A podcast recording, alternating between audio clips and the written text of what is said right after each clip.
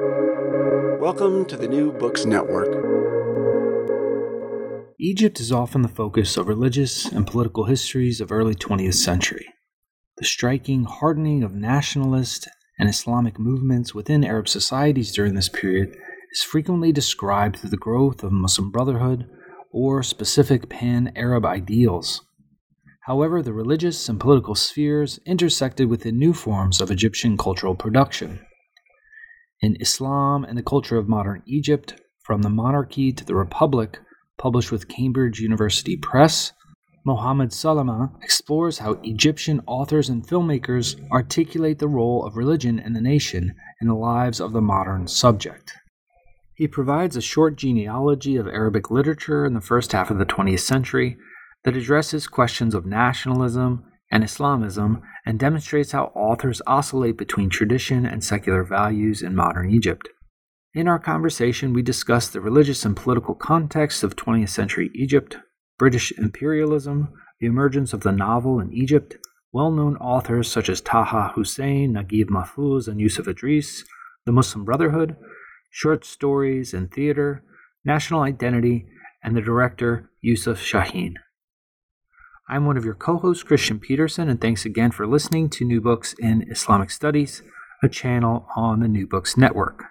And now, my conversation with Mohammad Salama about Islam and the culture of modern Egypt from the monarchy to the republic.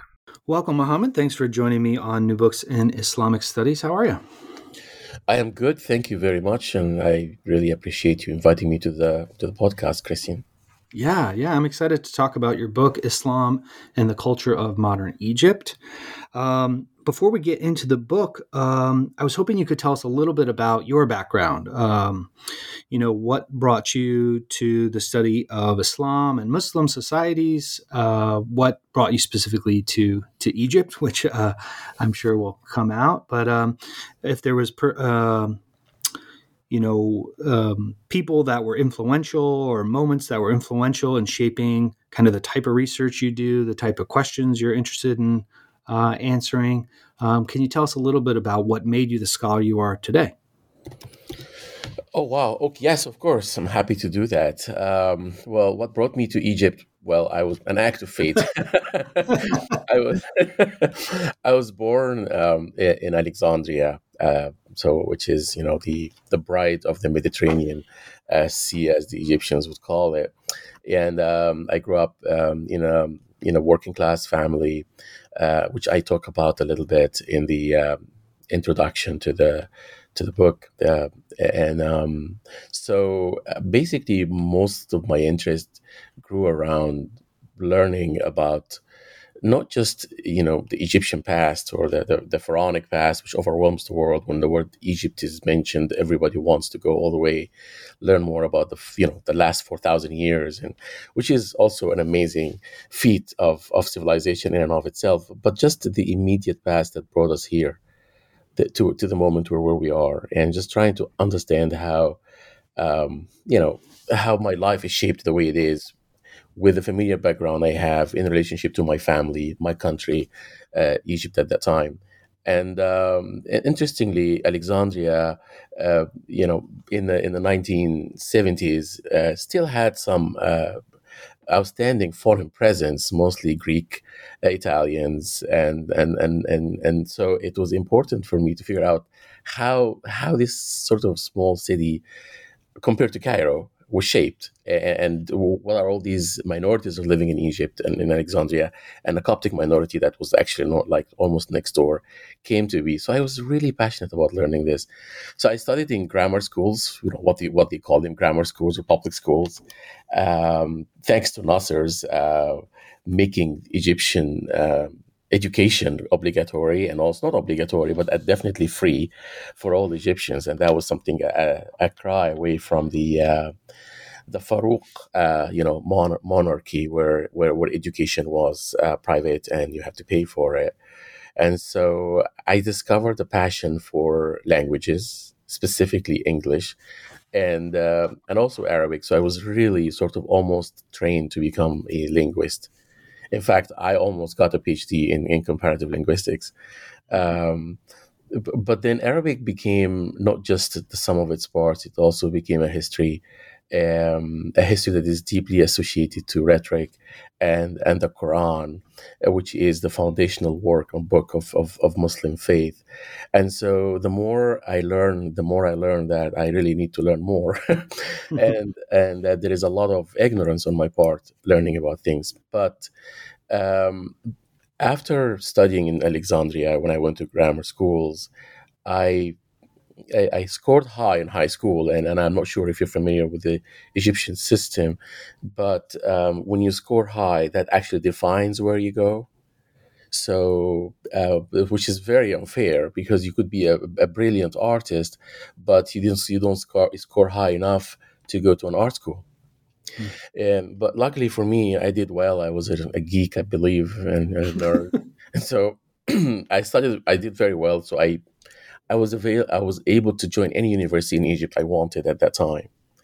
And uh, to to my family's, my mom's consternation, I chose Ain Shams University, Cairo, to study to continue studying English because at that time I really didn't speak much English, and I wanted to learn more about the English language, and I was so sort of starstruck with the Renaissance in English literature at the time. Um, so I traveled to Cairo. It was Cairo was a culture shock for an Alexandrian, by the way, and it's easy to tell an Alexandrian in Cairo, even though we all speak Arabic. But there, there are some shades of pronunciation that that will give you in. For instance, you know, like the word for Wednesday is uh, Alexanders will say pardon me, arba, but you know, uh, Carian will say arba, arba, arba, sharbat, sharbat. So there's a little things, and also the word for tomatoes is very different. Like Alexanders will say tomatem, but Koreans will say uta. So it was hard. It was it was crowded. It was noisy. It was mystic. It was mysterious. It was disorganized, and it was full of life and sleepless. And Cairo, so it was definitely a shock. But I studied in Ain Shams University and I joined Kulliyat al Alsun, which is the university or the college of tongues, literally, but but it means languages. And I joined the English uh, the English sort of major there. This is where I studied with some luminaries in the field, Ramses Awad, who is the brother, younger brother of Louis Awad, who taught me uh, about the English novel and uh, I studied also with Mahasin Al-Hilw, who was a professor of Shakespeare. Um, and I learned how to write English essays, but I also studied French. And then, of course, I studied Arabic. And I studied with Salah Fadl's wife, Dr. Qadriya Zaki or Adriya Zaki, and Dr. Salwa Bahgat. Um, I studied also with um, Abdul Rahman Shuaib and Dr. Muhammad Hassan Abdullah. They're really great people who opened my eyes up to the tradition of Arabic at that time and Islam. And um, after I finished college, I scored high again, and they wanted to hire me in, in, in Egypt to, to in, in, in, in university to become the word is mu'id, so it's almost like a reader. It's like the English system in which you want to continue and become a professor of English. But I did really develop a passion for comparative literature at that time. And with mastering Arabic and learning English and French, I thought I had some sort of a, a good sort of background to help me latch into any program of comparative literature. But it wasn't offered in Egypt. And so that was a decision to leave uh, and join a um, a department of comparative literature, whether in, in England or in the United States. And even though I got admitted into the two places, I chose the United States and uh, the University of Wisconsin Madison, where I did my um, my graduate studies.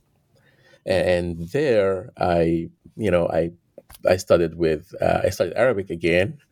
Um, and I also taught Arabic because it was it was um, they were teaching elementary Arabic, uh, Dustin Cowell was in charge. Dustin Cowell is a is a, is a first student of James Monroe, and uh, he came from uh, from San Diego, and, and he really had this beautiful ethos of learning about Arabic with a huge passion, especially in Andalusian poetry. so I really did have a fantastic time in my grad program uh, in Madison. I worked with Jacques Lezra, Luis Madureira, um, Richter uh, Gerhard Richter, who's now at Brown, and most of them were really theory heavy, and uh, and so it was good to learn all all these critical tools and ways to approach the text and read the visual and read the textual and, and be able to make connections between the two. And so that was really the you know the retooling of uh, of my of my academic career, and and I finished, and then I got uh, I got my PhD. But I did study cinema as well, and that was something I really liked, and it was, it was it was a minor that I really enjoyed the most, and it was the guilty pleasure of my of my graduate school years. I studied with Kelley Conway, uh, and I studied with um, uh, David Bordwell. I'm trying to remember the names. it has been a while ago, but it, they really left a very deep sort of critical impact on understanding film art and understanding how cinema works and the difference between film and literature. And, the, and also the connections between between both of them, as you will see reflected in my book, uh, especially in the chapter on Youssef Chahine and the Egyptian and Egyptian cinema in general. Hmm. So these are the formative um, uh, people uh, and, and, steps that I have taken. But there are influential authors as well. Um, like the work of Raymond Williams has really deeply informed my work, my understanding of uh, of, the relations, especially the, the, the Marxian interpretation of literature. So is the work of uh, Fredric Jameson, especially the political unconscious, where, where where art is always seen as socially symbolic. And not that you want to restore art to history, but there is more to a work of art than the, the mere textual affinities that exist just in the text itself. There's always an out text but it's it's your job to try to find it without without making it too heavy you know without without making extrapolations that are completely meaningless uh, at a certain point so this uh, has been very useful for me. Of course, Michel Foucault has periodizations and and the and the and the question that there's always a, a, an epistemology and and a, and and and an énoncé at work that sort of drives the the intellectual thinking of, of all of us without even feeling it. And so, uh, the discipline unpunished was a very useful book uh, to read, and also was an eye opener for me living in a society that is a society of discipline and punish, but also society of power and control over the masses. Um, but when it came to the composition of the book, I wanted to write something different from the regular. Um, the regular sort of trajectories that deal with Islam in Egypt, where you see just some prominent movements like the Muslim Brotherhood and and others, and and the radicalizations, or the the dropping of the you know the of the Khilafah in 1924, and speaking about Hassan al-Banna. I just wanted something different that sees Islam on the street or in the living. Uh, you know, composition of the quotidian of Egyptians, and I thought that literature does help us give us, you know, see this this history, sees Islam as seamless. And I mentioned this, you know, as practice in the everydayness, not necessarily as this sort of hegemonized, essentialized object that we need to uh, to tackle from above. It was Islam from below. And the influential authors that helped me sort of come to terms with this study were Arnold Hauser, the the Social History of Art, which is a beautiful book, by the way, Kristian, and and uh, you, you, may you may already be familiar with it, especially the uh, volume four, Film Age, uh, which is it, it does speak about not film as itself, but also film as a as a social history, especially when it speaks about the emergence of cinema in France. Another book was uh, Roger Shattuck's The Banquet Years, which speaks about the origins of the avant garde in France. All these are social histories of art. And uh, one that, to my liking, and especially because I I got a PhD from the University of Wisconsin Madison, is George Mosse's The Culture of Western Europe which appeared, which I think was published by Routledge in 1961, which also does give a, a, a, a social history of, of, of, racism, of course, fascism, and, and the interesting history that created the, the escape of the intelligentsia in, in, in, the aftermath of World War II or even during World War II from, from, from Germany to, to, to North America. Great, great, great books. And I thought perhaps I could present something like this to uh, to to those who are interested in learning more about uh, the connections between the secular and the sacred in the first 50 years of, of 20th century Egypt. Hmm. Now, um, you've you've written um, kind of around similar subjects in, in other work. Um, a lot of it dealing with uh, literature, of course. Uh, a lot of it dealing with a kind of um, European uh, colonial imperial connections with uh, Egypt. Um, and ideas of modernity. Um, so, uh, people that might be familiar with your other uh, scholarship will kind of see per- perhaps um, some some through lines. Um, but this book, uh, can, can you talk about the kind of uh, the, the the narrative of where it came from? Um, what what kind of gave you the idea to kind of construct the book in this way uh, to focus on um, uh, this this kind of social history in a way, looking through cultural products? Um, where where did the book come from f- for you? Well, thank you. This is this is an excellent question. Um, honestly, I wanted this book to be read uh, by by many of my Egyptian friends, my my, my children. Uh, I wanted to introduce something uh, that sort of connects the, the loose dots, so to speak, between between Islam, between literature and culture of, of Egypt.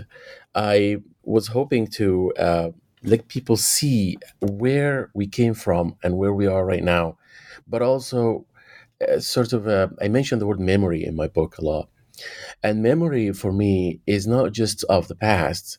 And I try to distinguish, of course, between memory and history because there's always a sense of identity when you are remembering things, even though you are remembering things vicariously. Like for instance, like I, I, I was not born during the, you know, the high tide of Egyptian nationalism and you know and the and Nasserism in 1954 and, and 1952 and all these great times where my parents witnessed. Uh, I just wanted to find a thread that questions the, the the the obvious or questions what that what is taken for granted. Words like nationalism, words like modernity, words like uh, democracy, which um, I grew up thinking that my country was democratic. And so, and so, in a way, it, it, sort of not just a disillusionment, but the memory is also of the future, of what is yet to come, a memory of our hopes of of an Egyptian society that is democratic, in the full sense of the word, and how we got there, how we moved from a, a monarchy that was under British rule to a uh, to a republic that is military and under under you know an oligarchy basically, and how we allowed this oligarch to continue without questioning it, except rarely as we did in 2011 with the with the revolution, but then it died down. And what is to come after this? And so I think it's really a book that asks questions it does provide some answers or at least a narrative, but definitely leaves you with some questions of what is yet to come uh, for for a future in Egypt that is uh, that is more democratic. Um, there are some interesting entities in the book. Like the, many have written about Egypt, um, and many have written great works about Egypt. so, so it is it's, it's a very attractive history, and so to add to this is also something I had to approach with with caution and and a lot of reverence and respect to to colleagues in the field who have contributed uh, intellectually uh, to, to, you know not just to the formation to, but to an understanding a better understanding of these dynamics uh, in, in Egypt.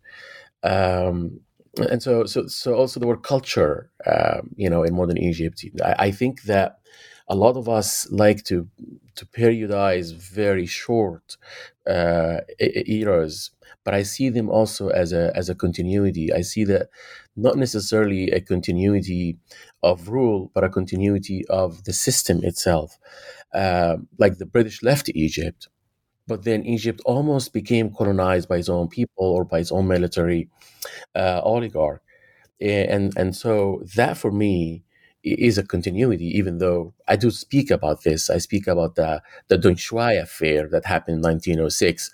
Um, um, and and what this what it did to to sort of sparking the Egyptian a very early sort of physical Egyptian revolt against the British, which sort of culminated in 1919. But I also compare this sort of revolution to to 2011 with the killing of, of Egyptian protest protesters and putting them in jail. You can see the, the, the similarities, but you can also see the continuity uh, of, of, the injustices against the Egyptians or the, the, people on the street or the Egyptian masses and the public. And so um, basically, um, Egypt, you know, or the incipient Egyptianism, I, th- I, should say, which is different from Arabism, which comes during Nasser's time, uh, this was born out of the colonial experience and there was a desire to find uh, national identity, to belong to something, and to also carve a, a future for the culture of Egypt. And that's why Taha Hussein is very important for this study, even though I you know, I don't really study the work that he does. Uh, in 1938, uh, his book, Mustaqbal uh, al-Thaqafa uh, which, by the way, is one of the best books ever written about Egypt in the last 100 years. Uh, but his his novel Al-Ayyam, The Days, also carries the the message for those who can see it. And so, um, who is to say, of course, you know, like what comp- what when any of these components, you the British, the monarchy, and um, and the Egyptian army, and also the Muslim Brotherhood, who played sort of underground role all the time. They were always there, visible but invisible. How these components, you know, was or these components were sort of influential. pardon me, in sort of creating this thaqafa or hadara of modern Egypt, and so not trying to attempt to argue for dominant cultural ideology, but just to examine this sort of ontologically diverging yet mutually informing, uh, con- you know, currents that represent and also present themselves in um, in less commonly studied areas in the in the novels and in cinema, so that we can get a, a better idea of the cultural thought, uh, the, the diversity of cultural thought in modern Egypt. Now, you, you go through uh, a number of uh, kind of luminaries in a way um, in Egyptian um, literature. Um, some of them not as well known, perhaps, uh, to listeners. Um, but um, in many of them, there's there's often this tension between ideas about modernity, which you kind of lay out in the book, um, and then issues of, of kind of a traditional religious culture, perhaps um, and how these uh, these kind of intersections are, are worked out through through narrative, uh, through characters. Um, it's really it's really great, and it's uh, I mean I love I love this type of analysis. Um, could you, could you talk a little bit about um, kind of this uh, the the social and philosophical effects of this encounter um, and how it shapes uh, much of the literature. You know, you know, pe- the authors you look at takes take sides, of course.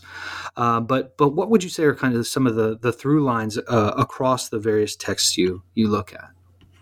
Oh, of course. So um, it's if you are working on Egypt, and you probably would, would sort of identify with me on this, Kristian. It's hard to make choices. there are some really fascinating authors here that you know that you have to say, should I use Mahmoud Taimur or is is it enough? Or what about Ali Abdel Raziq, who also wrote the book about the Khilafa or the Caliph or the fall of the Caliph, which created sort of a huge outcry in Egypt in 1926. That was even before Taha Hussein wrote uh, pre-Islamic poetry to, to sort of decry this historical uh, you know, identity, right, of Islam and its relationship to, to its own history and the formation of its uh, pre-Islamic Arabic poetry. All these sort of big um, flashes that you know or fireworks that you see in the sky of the 1920s of Egypt.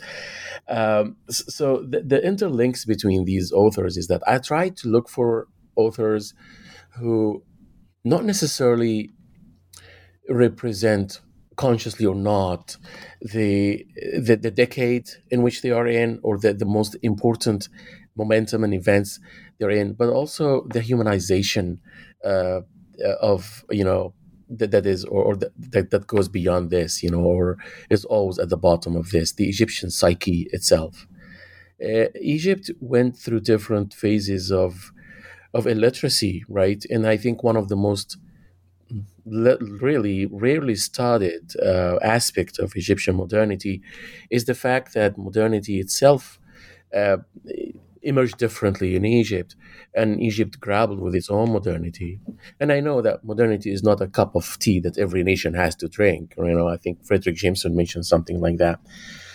But I think it's important to speak about these sort of alternative modernities, how it came to be. The, the level of literacy in Egypt was very limited in fact, I think it was 7%.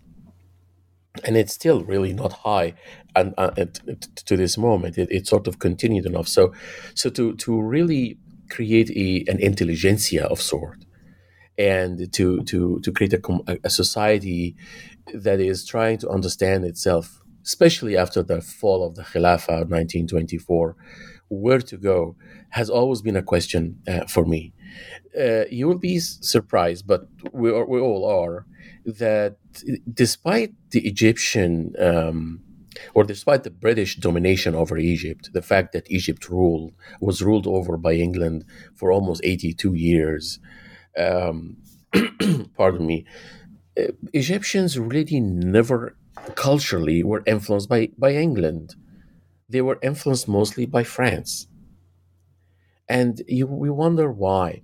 Perhaps there was a sort of rejection already of, of, of the of the British sentiments. You know, British occupation is very strategic and rigid, as opposed to British uh, to French occupation. Not that you know both occupations are ill and horrible and, and violent. You know, violations and usurpations of people's homes and resources.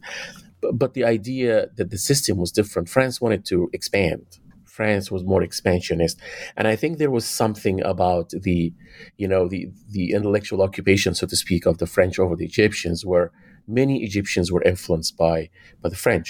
Uh, Hussein, uh, who is who sort of uh, in my chapter two, who in, in Nahdat Masr, who, who wrote Zainab, was deeply influenced by uh, you know this cultural renaissance of modern Egypt, as I as I call the chapter. He was deeply influenced by French authors and French writers in the spirit of li- liberté, but also inequality, right? And so, so there was this sort of the lake that you can see really easily in Zainab. But Zainab is an Egyptian falaha; she's a peasant woman. And how do you create all these differences? And how do you make you know the woman sort of a, a sort of a victim of a nation that needs to really liberate itself.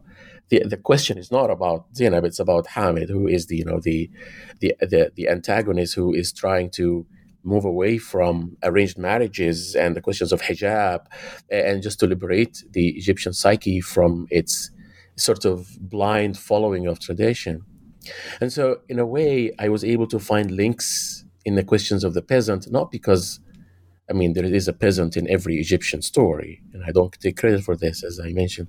But also, I come from a family of peasants, so that's that's why I sort of begin this with a with a biography of my own family, who moved up from the south of Egypt, and this dream of the peasant, the dream of the peasant to not only to belong honorably to a country that is no longer occupied, but a peasant who can live honorably and make a living and um, just have a happy life, you know, the Egyptian dream, so to speak, which is not a big dream, but it's a dream of having a family and, and making money and just making sure that you have food and you know and and just money to pay the rent or to even own a house.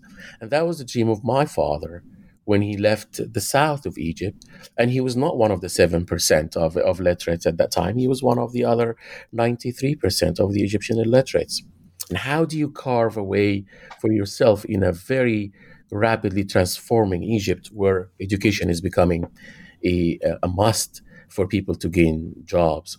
And so these authors sort of bring this to the fore. So uh, Haykal speaks about Zainab and speaks about the challenges of the, the questions between conservatism and, and, and, and, and the secular. Uh, of course, um, Taha Hussein sort of really comes so close because of his also Upper Egyptian background and because of the blindnesses you know that has happened to him, be, you know, due to lack medical neglect and um, you know, but also due to certain traditions because his family believed both. I don't know if they believed in the power of medicine, so to speak, but Taha Hussein was would go to the barber in every village. The barber was a doctor the barber is the one who does the circumcision. The barber is the one who can heal your eyes. The barber just has a fantastic sort of concoction that does heal everything. And people believe, people believed in this. And Taha Hussein lost his eyesight uh, young. and so there is this always this reminder of Taha Hussein's uh, journey, which became one of the most remarkable journeys of a human being to not only become the first Egyptian to receive a PhD, uh, uh, at the Sorbonne, but also to become the the the dawn of Arabic literature, and, and, to make it from you know from almost nothing, or perhaps even a strange future that was awaiting him, to come in and to write Al Ayyam, and Al Ayyam really, you don't even need to read anything about the history of Egypt. Just read Al Ayyam. Al Ayyam could be enough for anybody, seriously, to to just give you a very deep truthful idea. Of course, it's a representation. Art is always a representation of reality, and I'm not. This is not lost to me. But reading Al Ayyam and see the grabblings of Taha Hussein, and also even seeing him when he gets married to a French woman and he gets the ridicule of Al Azhar, and they try to just really make his life miserable. They make fun of him about his wife and how come you leave, you marry a woman who is not Egyptian, and where where is she now, and why is she doing in France? and why are you not with your wife? These are the Azharite shuyukh, you know, sheikhs ridiculing Taha Hussein, who is way far advanced uh, in everything, you know. Uh, and but but he was also polite because he knew that uh, after writing 19 that 1927 fi ashar al-jahili where this this revolution against him he also was a subject of ridicule that's why he wrote al-ayyam he wrote al-ayyam not as an apology to not to to to to uh, on pre-Islamic poetry. He wrote Al Ayyam to explain the position of a of, of an Egyptian or of an Egyptian blind man born in the south of Egypt, and how it all came to be for him, and how his life sort of through all these difficulties and challenges of Al Azhar that wanted to compart him into something. All he wanted is to make him a sheikh, to read the Quran in you know to in, in recitations in in funerals or other things. That's what the future of Taha Hussein was supposed to be, and how he made that challenge, and how he became who he is. But this question of the Egyptian peasant continues in. Um, in not necessarily in Al Hakim, the people of the cave, but you also see it in um, in Ali Ahmed Bakathir, the, the Red Revolutionary, and the dismantling of the secular, where Islamism is writing back, trying to gain the Egyptian peasant into sort of the conformity of the Muslim Brotherhood, right? But then you see it also reflected in Yusuf Idris, who is an amazing author, who, by the way, is really in need of more writing. Uh, Naguib Mahfouz himself says that if you know if anybody deserved the Nobel Prize, it was uh, it was Yusuf Idris. Um, but but but I chose Yusuf Idris uh, Farahat's Republic in particular because of the word Gumhuriya and the word Farahat, and that's where irony becomes sort of you know that's where the disillusionment with the question of the Egyptian falah and peasant comes to fore to the Egyptian intelligentsia, and these are the 1950s where you really start to realize, wait a minute, are we really doing okay? Is this really right? Um, is it okay to have an army ruling us? What is this army doing and how long are they going to be ruling us? Every Hakumat Thawra or every revolutionary government was temporary. It always starts as temporary, as transitional, but it never moves away from the transition. And so and so that why that's why I found I found all these interlinks between uh, between these novels that eventually ended up to become the choice uh, for these areas. Yeah, it uh, it does connect well from chapter to chapter, um, which you've, you've made my job easy because you've gone through a, a many of them uh, and kind of given us some of the key uh, parts of them. But I, I want to uh, return. You mentioned um, Tawfiq al Hakim's uh, The People of the Cave briefly. Um, this, I, I, think, is a really interesting uh, example that perhaps um, some listeners are not familiar with. So, c- can you tell us a little bit about this play? Um, and how it was received by uh, Egyptian audiences, and then what what you think we can learn from it. Oh, absolutely. Forgive me. So Al Hakim um, uh, is okay. So he is a contemporary of Taha Hussein, right? And so they always really had had these connections together. They read each other's work and they commented on it secretly, but also together as well as friends, or they may be frenemies. That, if I could say that, because they also had this sort of interesting rivalry between them. And Al Hakim, because of he, Al Hakim has a law degree, right? And he was he was doing something like I think he, he, he was a lawyer, and he really tried to divorce himself from his literature. He did not want people to know uh, who he was like he did not really come to grapple with the fact that I could be Tawfiq Hakim and I am the same Tawfiq Hakim who writes, you know, about you know about Ahl al-Kahf and about Pygmalion and about this. So he really tried to to to, to sort of separate these two Hakims, but at the end, of course, it was found out. so you can't you, you can't sort of hide your identity uh, forever. But Ahl al-Kahf is, um, I think, perhaps a very Egypt, a very early e- Egyptian confrontation, not confrontation, but coming to terms perhaps with the Egyptian Turath, with Arabic Muslim Turath, right? Al Hakim has a very interesting way of, of of, of, of, writing in general. And I and, and, if you see it in Pygmalion, which I also wrote about a long time ago, much longer time ago, uh, he likes to take something that's already there and change it completely and, and give it different themes and, and, make it. In fact, I think his Pygmalion is a really beautiful, beautiful play. But Ahl al-Kahf is exactly right that like like that. It's so if you are not familiar with uh, the, the Quran, uh, chapter 18 of the Quran is called Surat Al Kahf, which is the chapter of the cave.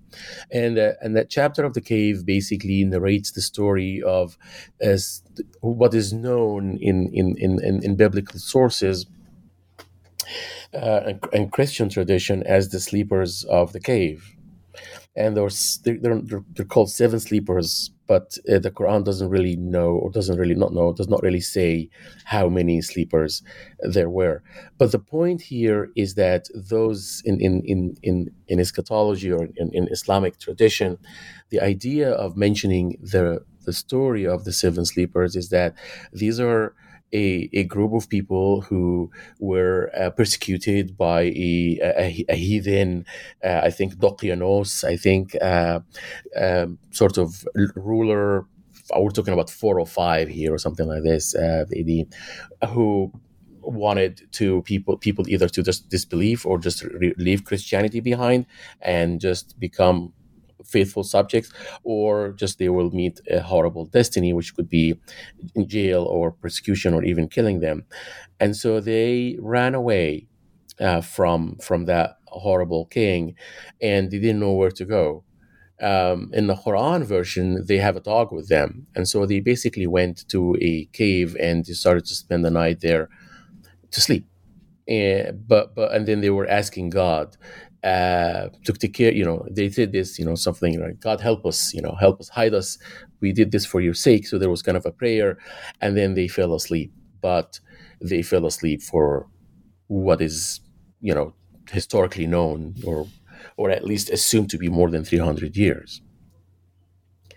And so they wake up and from the sleep. So, so in a, in a way, there is this miracle of, or divine miracle of giving them life again after 300 years. And, and just kind of, you can also see in this, if you want to l- read deeper, uh, into the history of Egypt, Egypt getting a miracle of revival or resurrection after the British occupation, uh, right? But but I don't want to I don't want to make it too much uh, of, of, of a heavy loaded uh, metaphor, but it, but with Al Hakim, everything everything is possible, right? Uh, so so anyway, in, in the Islamic in the Quran story, they wake up, uh, they realize uh, suddenly that they are not that they did not really sleep for a day or some as they thought that it was more than this they go try to get some food and they have these very old coins they thought that they somebody found a treasure so they try to they hunt them down and they find them and then all of a sudden they become saints. And after that, they die. But people sort of created a shrine around them and just make this sort of a kind of a holy place to visit uh, and to marvel at the wonders of you know of the, and the miracle of God and God's ability to to resurrect the dead. That's the story. What Al Hakim does with it is that he brings him to life and he gives him a dialogue, and he and then they start questioning the meaning of life, existence, the love affairs, because one of them was in love with with a woman before he before he went into his deep long slumber and and and then he wakes up and he he thought it was her but it was her granddaughter uh, uh, grand grand granddaughter that looked exactly like like her, and she also had the same features and the same name. So there was a lot of confusion. But what Al Hakim wanted to do with this with this story is to basically um, remind us that that that there is that if there is a meaning in life, where do we find it? Um, if death is inevitable, then what do we do with what we have right now? and um, and I and I think this is the shock of recognition that Al Hakim tried to enlist or um, in forgive me, uh, sorry, just dry mouth in.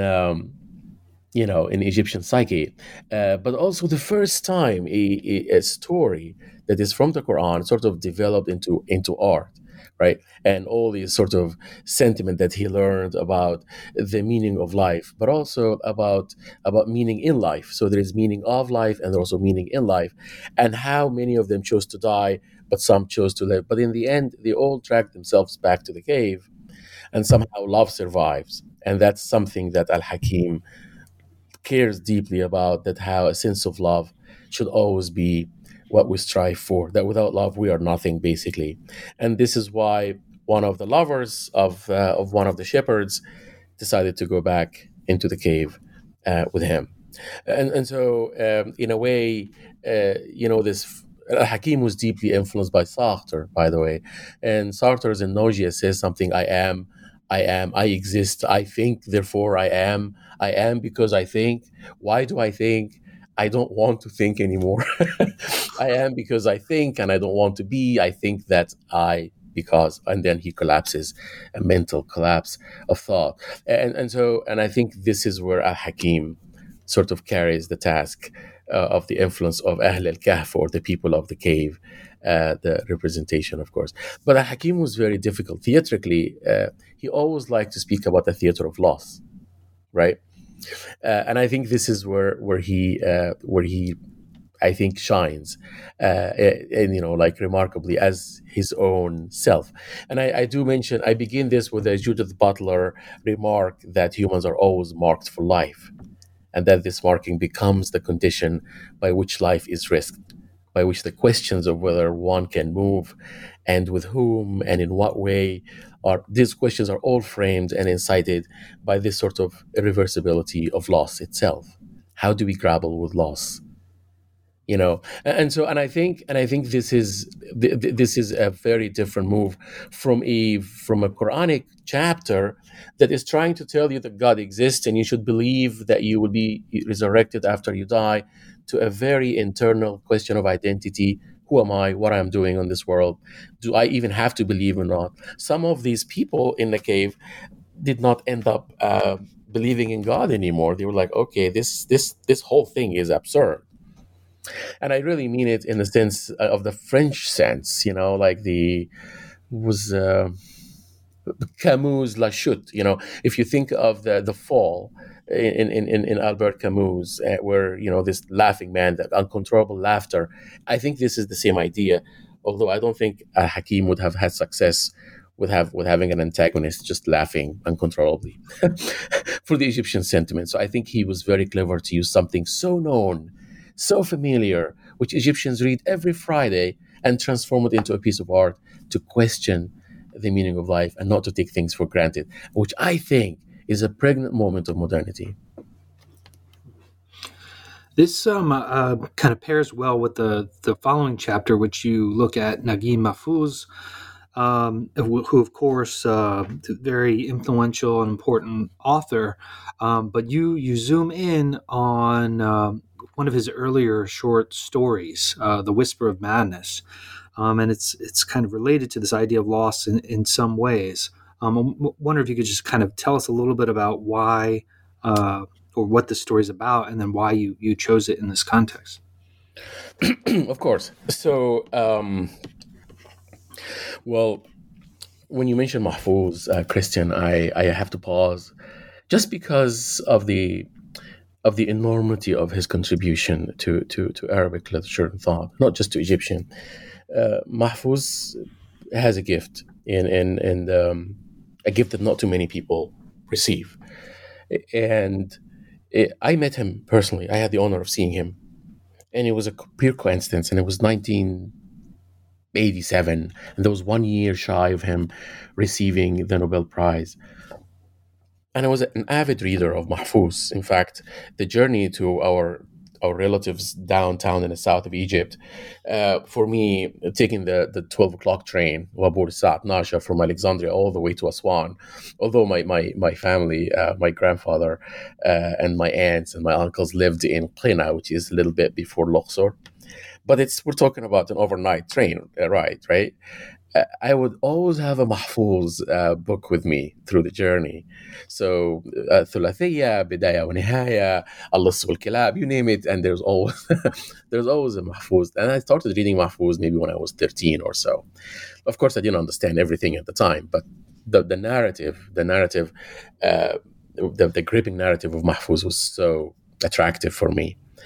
And so when I met him, I was just, you know, starting. I mean, high like finished high school and starting new in Cairo, and it was by Burg Al Gezira, where he used to live in Al Aguza or the Aguza area, in um, you know very close to the Tahrir Square area, and uh, and he would he would take daily walks, and I had no idea uh, I was ever have the chance of meeting this wonderful human being. But then I remember meeting him, and he asked me what I was doing and what I was studying, and he was so kind so kind, like a father, as he always is in his narratives and his work. But then shaking his hand, like I almost wanted to hold on to his hand forever, forever because this hand wrote for 60 years. And, and, and I, it was just a, it was just a starstruck moment for me.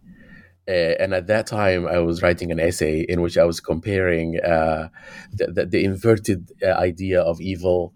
I think it was in the Liss wal-Kilab, the thief and the dogs, versus Bernard Shaw's The Devil's Disciple, where they all was always the uh, the hero, you know, the anti-hero, the hero who's misunderstood, right? The misunderstood hero who always t- bears the blames of everybody else and just dies with it, right? And, and so I, I, asked him about the Liss wal-Kilab and about other work, and at that time he kind of had a stop of writing, I think, uh, after after he wrote the day the leader was killed, Yom Zaim, I think in the you know and so, in a way, eh, he was just an amazing presence. And, and, and for me to, to, to always carry Mahfouz with me, it has always been a source of solace. If I wanted to feel Egypt, the pulse of Egypt, I just started reading a thulathiyya. You know, I read about Amina and Said Ahmed Abdul Gawad, and this beautiful, everything comes back to life. And Mahfouz also was the cinematic author par excellence. You can read him and you can almost make a movie right away. Even if you're not a filmmaker, he will inspire you to make a filmmaker because he had this amazing cuts and editings, almost like he is making you making it easy for you to to turn his work into cinema into into into a different kind of art.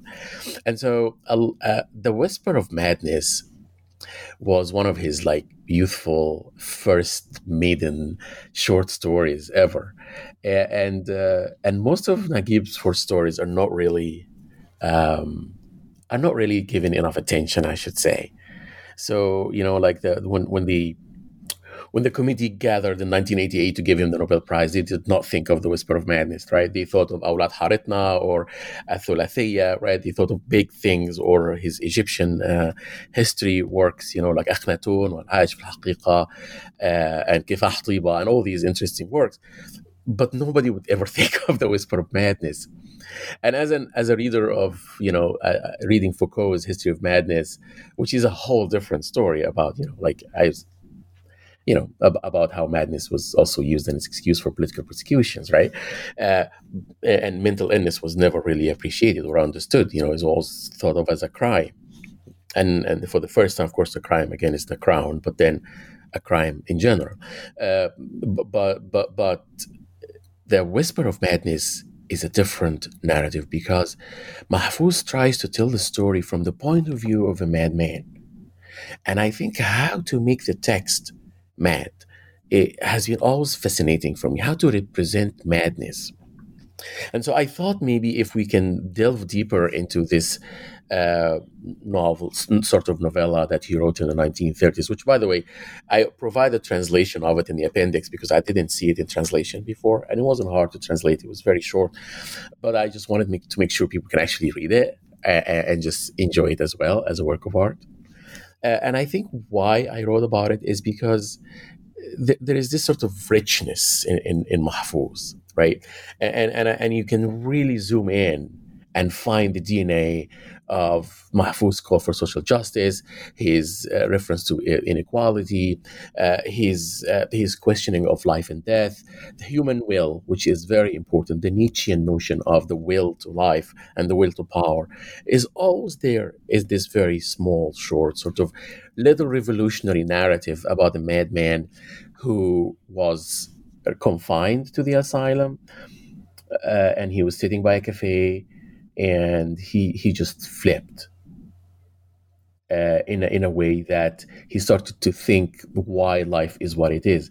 One of the moments of the revolution, you you really don't think the madman is mad at all, because the what what triggered his madness, so to speak, is that he is seeing a woman and a man eating a big chicken by themselves, and there are lots of other kids on the other side who are hungry and poor and maybe orphan, looking at them eating without them sharing some of the food with them.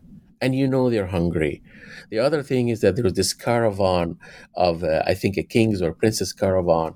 And you know, in Egypt, in order to celebrate that, they would pave the roads with sands and flowers all over, and and and Mahfouz, uh, you know, not Mahfouz, of course, the the protagonist is wondering about how much money and and why would they do this? Why would they dirty the streets in order to celebrate this person, and instead of celebrating, you know, the country itself? So these moments of uh, of frustration uh, created the madness uh, of of Mahfouz uh, of Mahfouz's character, and and I think that this is why he was misunderstood because some people said, well, you know, I don't know what to make of this novel.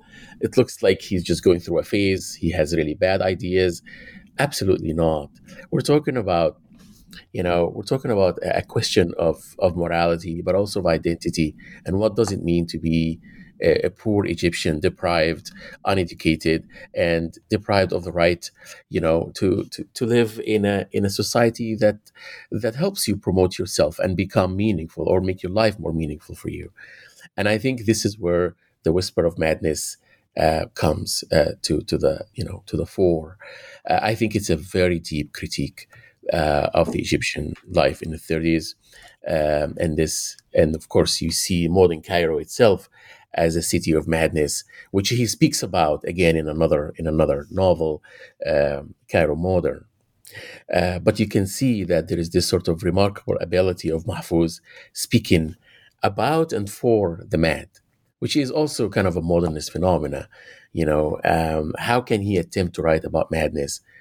Does his task amount to this sort of paradox? Because you know, you use narrative to or narrative is a sequential logic right uh, how do you use logic against itself you know the logic of language to sort of penetrate the beyond of language and i think this is uh, this is sort of uh, why i felt it was it was an important uh, an important work um, and i think he also had this sort of mahfouz has a degree in philosophy and I believe that his philosophical musings found their way into uh, into this novel. And if you read, uh, you know, like if you read a Greek philosophy, for instance, and you you'll find that Plato was the first recorder uh, or recorded philosopher to actually speak about madness. That, that contending that madness is not always evil, you know, especially when given by the gods, right? Uh, which which Plato speaks about in the Phaedrus, and, and that madness is really divine in a sense. Madness could also be a sign and so always the mad, the mad are sending a sign to us. You know, the mad are not really mad. I mean, maybe they are mad at us, at the way things have come become. And and I think this is the the, the, of course the madman in Plato uh, has this sort of you know pleasure and pain, uh, uh, but it's all about the experience of life. So there, there's always like you know the, the guy was just quiet by day, and he wanted to do something he was always sort of captivated by this silence, which is a withdrawal, right? But there's something about civilized behavior. What does it mean to be civilized, and what could be hidden under this norm or under this term civilized? right? You remember the notion of the nasty woman, right? this whole idea of the how civility also could hide uh, prejudice, right? And could hide social injustices in it. And I think this moment of revolution in that small text sort of opens up uh, the Egyptian psyche of the 1930s in a way that uh, asks the question where are we going? Um, and, and, are we being a fair society? Uh, are we okay being a monarchy? Do we want this, you know, ludicrous behavior and lavish, lavish uh, spendings of those kings to continue to, to, to define our life for us, or should we carve a different path?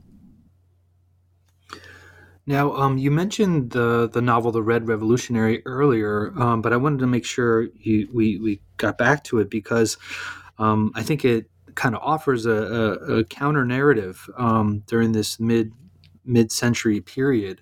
Um, so, can you tell us a little bit about this this book and and what it represents uh, for for this period? Yes, uh, I do speak about uh, the Red Revolutionary in chapter six, and um, so so so the Red Revolutionary is written by uh, Ali Ahmed Bakathir, uh, and Bakathir is actually a, a a very remarkable, uh, in his own right, uh, Egyptian author, and um, and I, and I and I and, and but also he is an Islamist, but not in a sense, you know, like people use the word Islamism. Um, you know, like he's just wanted um, if if um, if the Muslim Brotherhood had Sayyid Qutb as say their mouthpiece in terms of uh, Sharia, Islam, um, the, the way forward, the intellectual, the public intellectual, so to speak, right? They would have Ali Ahmed Bakathir as their novelist. It, does this make sense? Mm-hmm. So, in a way, Islam uh, has uh, has offered modern Egyptian culture these re- rich models of literary and, and and also cinematic, as as we talked about earlier, and philosophical expressions.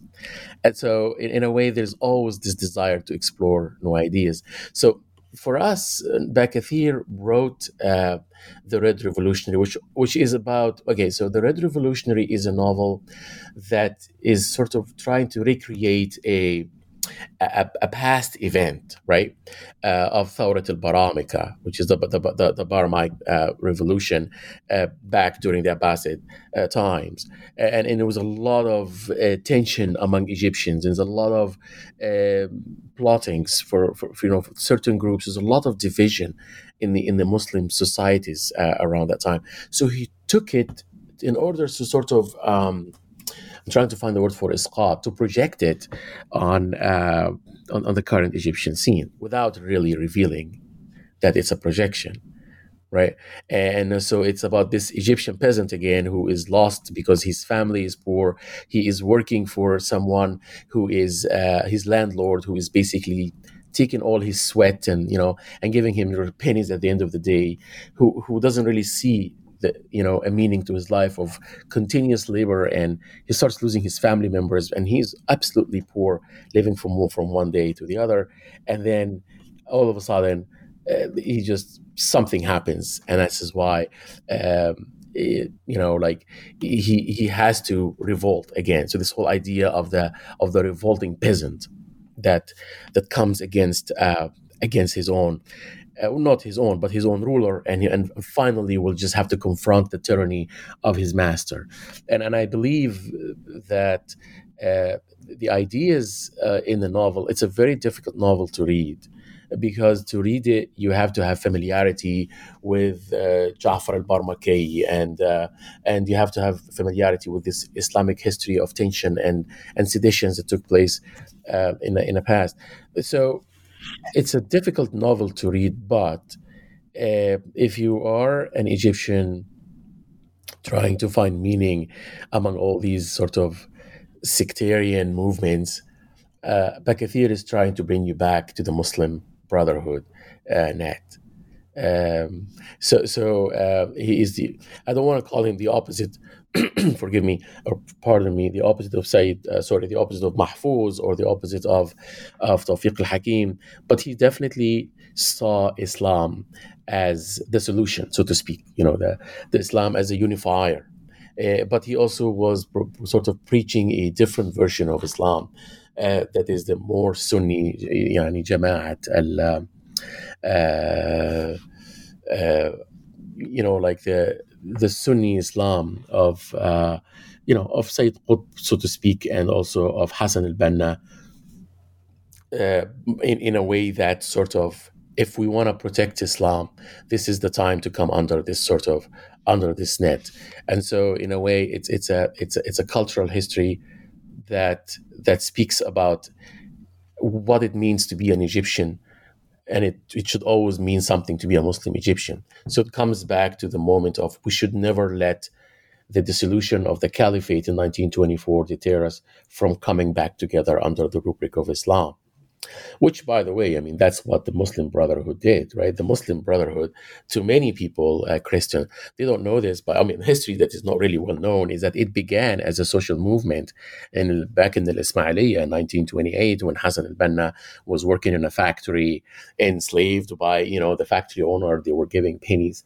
You know, it's a familiar story in every country where there's always this sort of CEO or whoever that it is, and is just making all the money out of you, and you're basically getting trifles. And so, um, I think this is something that a lot of people needed to know, and and so some someone like Bakathir would look at Taha and say, "Well, really, is that what you wanted to embrace Europe? And to sort of implant another sort of recolonization, cultural recolonization of our culture? Or should we just go back to our roots and sort of see what Islam has done for us and where we can become? Uh, part of it because without Islam we are completely lost. But nobody really defines what this Islam means, and and uh, and, and it wasn't Bakathir who criticized uh, but it was Sayyid Qutb who did, right? And, and I think that Sayyid Qutb would say to Taha Hussein, for instance, you know, this is not the Qaria that I grew up in. This is not my village. I had a different village. I had different experience. My village is way different from yours. My Islam is different from yours right? And so um, this whole idea of let's not listen to. Taha Hussein just does represent a fracture of what the challenges of an Egyptian peasantry or Egyptian village really are. And so, uh, of course, the embattled Muslim Brotherhood wanted a voice. And that time, the novel became important. And I think Ahmed, Ali Ahmed Bakathir sort of broke through that by writing a novel uh, so so in a way competing in the literary field but competing for for for for this sort of muslim brotherhood version of islam so that they could attract people. So look at it as a propaganda novel uh, if you will. Um, so yes i can tell you more about this but for now uh, this is how i i read uh, at least i read the novel.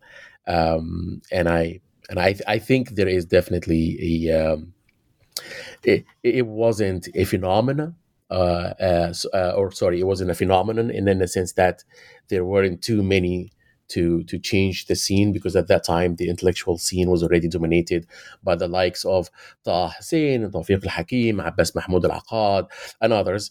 Uh, so, but there were definitely some uh, intellectual conflicts uh, between Ali Ahmed Bakathir, Sayyid Qutb, um, and the and the secular. Um, current uh, in Egypt in the 19 in the 1930s and in the 1940s, where the Red Revolutionary was written. Um, we certainly have to talk about film before I let you go, since uh, film comes in uh, towards the end of the book, first uh, as a kind of subject of the the literature you're looking at, but then of course you you look at Youssef Chahine's um, Jamila the Algerian, 1958 uh, film, um, and you, you do a great job in the chapter of kind of giving us some of the the, the background um, history of cinema in Egypt and and where Chahine this this kind of iconic figure, comes in.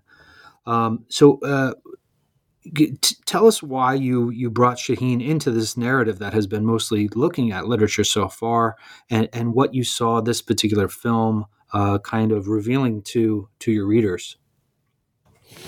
Oh, excellent point. Okay, well, interestingly, uh, in Egypt in particular, um, the history of the novel really sort of goes hand in hand with the history of filmmaking. Uh, unlike in France, where novel began much earlier than this, right? Like maybe 100 years prior. Um, you, you see in Egypt that, that that film is a new genre in general. It's almost like what hundred years and some. So and also the novel was a new genre. So there was definitely a symbiosity between these two, and they speak to each other. And if you read, for instance. Um, uh, Mahfouz, or you read some of the Egyptian uh, authors, you will see that most of their works were easily adapted into film. But uh, the reason why I chose Chahine is because Chahine also collaborated a lot with Naguib Mahfouz. And I believe Naguib Mahfouz wrote the script for uh, Gamila al Gazairiya, so it wasn't too bad of a, you know, it wasn't a, a difficult connection to me. But uh, al Gazairiya, um, and I'm using the word Gamila in the Egyptian pronunciation of it, uh, who is known as J- Jamila, Jamila Buhair although Egyptians would call it Gamila Buhreit. So, you know, it's, it's, it's, it's, all hmm. different pronunciations of the same person, was a sort of an, an, an epitome of a moment of triumphant nationalism. And this is the time when the visual, you know, the visual became, you know, in, in a word of Fredric Jameson, the visual is always pornographic. There's something about the visual that allows you to see and to just stay in awe of what you see.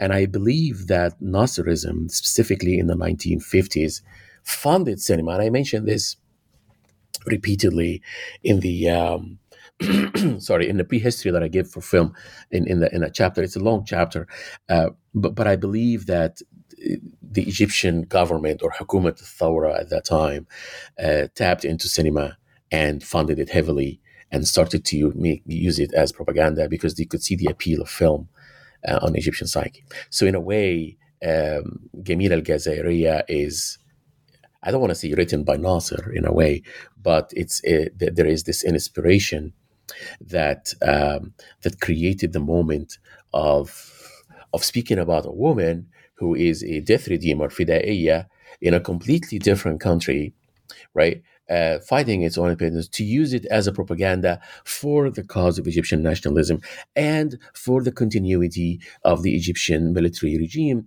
because nationalism works effectively when there is a threat of an enemy.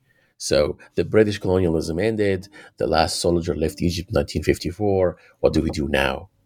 We cannot live if you want to continue to be nationalistically aware you know you cannot you need to have an enemy even if this enemy is to be invented you really have to have the enemy because the presence of the enemy uh, legitimates your continuity as a dictator.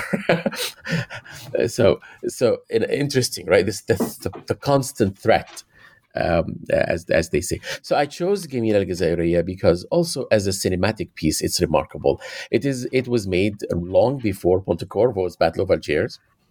Mahfouz used a lot of interesting ideas to make this. I mean, it was a very popular movie uh, in the 1950s and it won lots of prizes and it went to Russia and the Russians loved it and it circulated in Europe. I don't think it came to the United States at all at that time. Uh, but there is a lot about the cinema um, movement at that time that gets into this sort of propaganda sort of literature as well. So uh, I thought that it was clever because uh, if you're thinking Mahfouz really, sorry, uh, well, Mahfouz wrote the scenario, but Chahine wanted also a secular Egypt.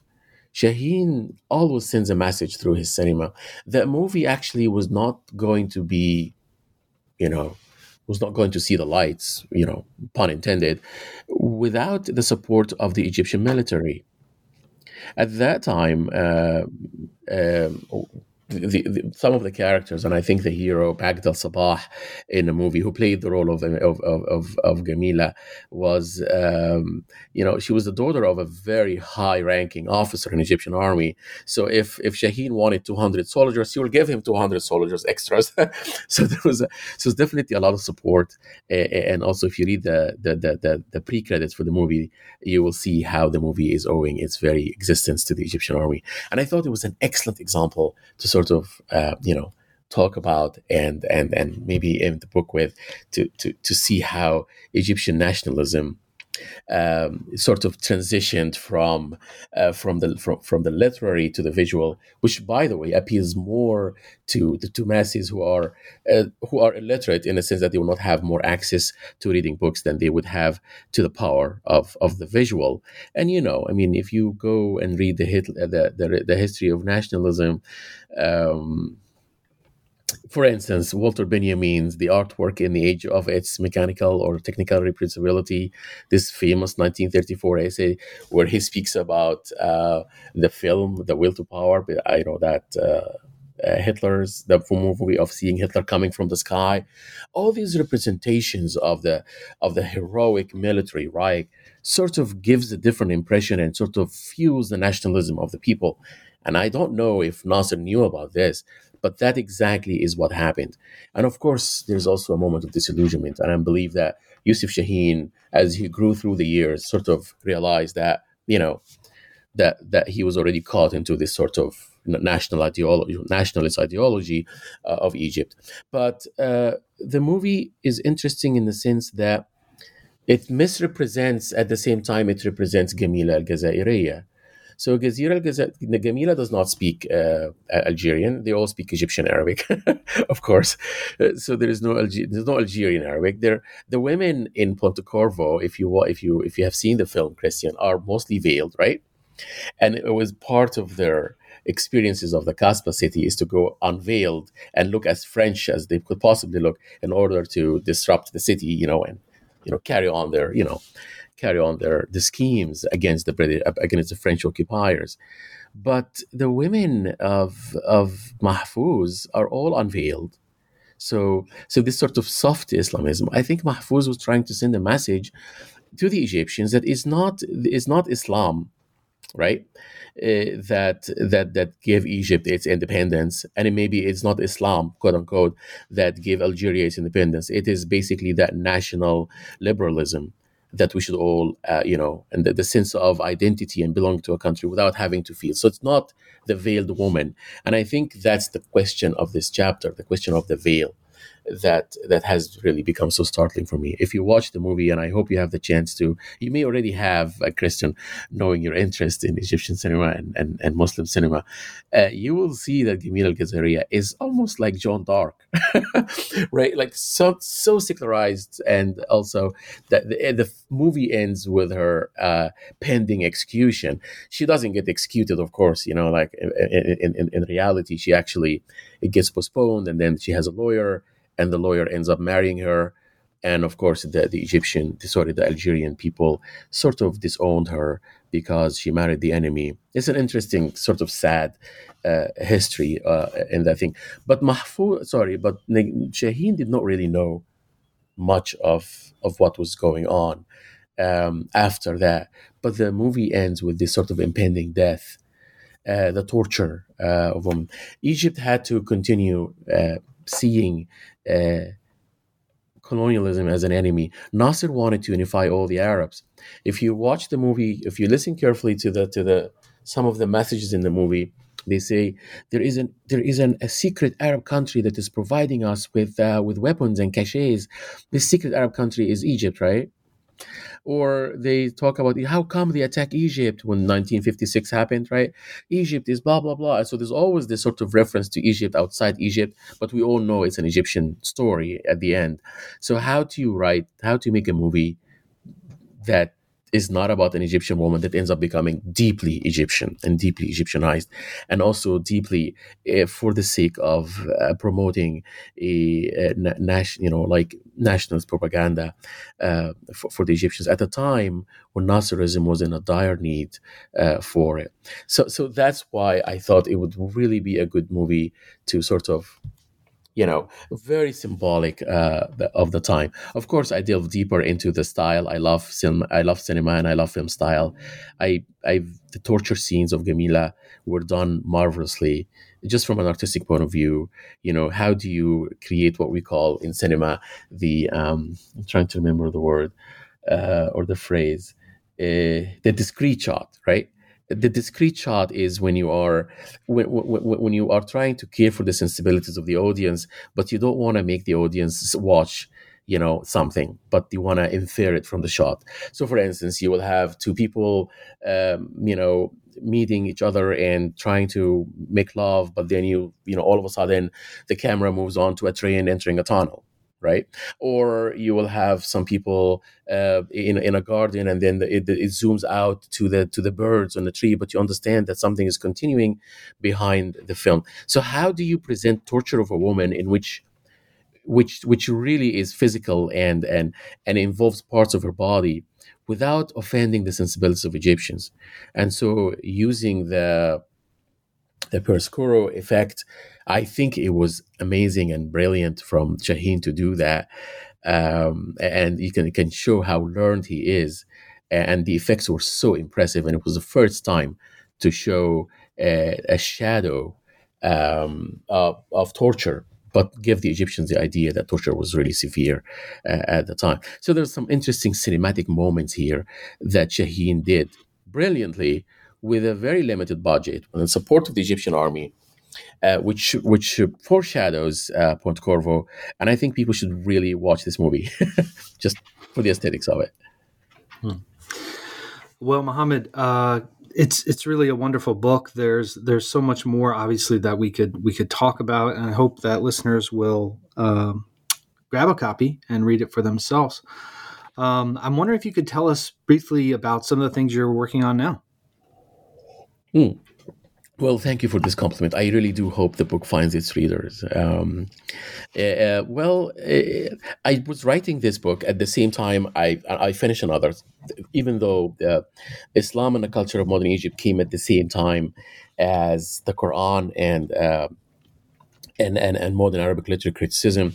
I did not write these two books simultaneously. Just, you know, that this is this is impossible. But but um, they, they both happened because of you know print uh, printing reasons and also presses and, and, and, delays here and there. They just both happened to come at the same time.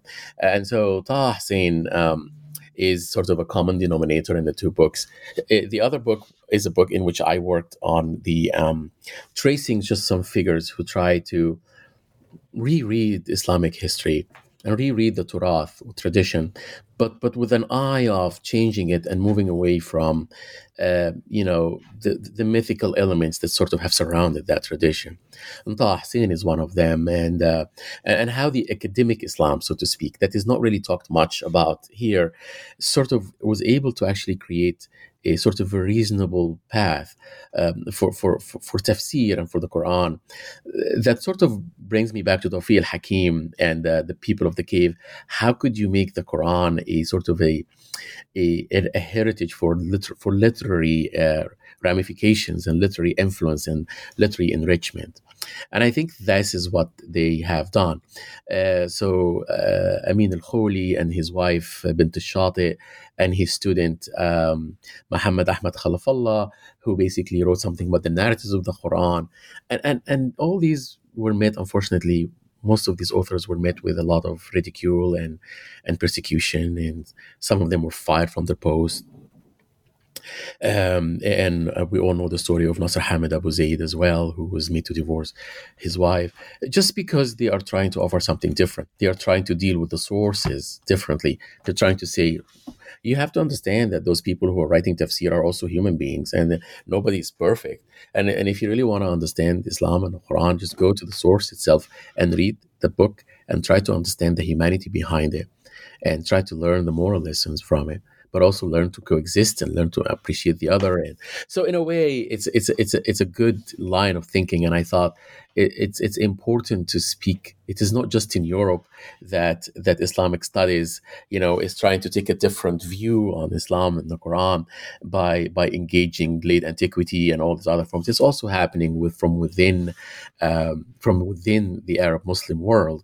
And so I use I use these figures to kind of present this different sort of passage, which is no longer the sort of conservative line of Al Azhar, but also not the you know not that that. Uh, sort of the demythologizing uh, arbitrariness of Orientalism as well, or Orientalist thinking in Quranic studies. So something a really good in between, which I thought is beautiful. But also to speak about a woman uh, who is also a, a mufassira, bint shati, um, you know, uh, how women engage with the Quran. It was just beautiful, and it was a really enriching uh, study. And from there, Kristian, I am working on a new study about the Quran.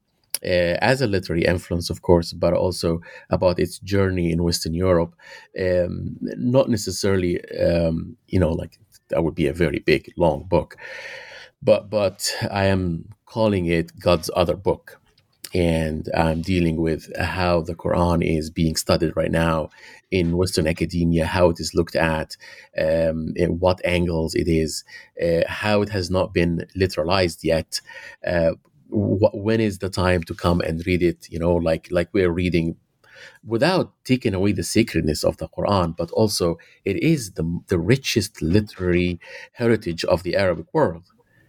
Uh, I think Amin al Kholi called it uh, uh, uh, yani the, the, richest, the most glorious work of the Arabic language, but also it's also richest literary presentation as well.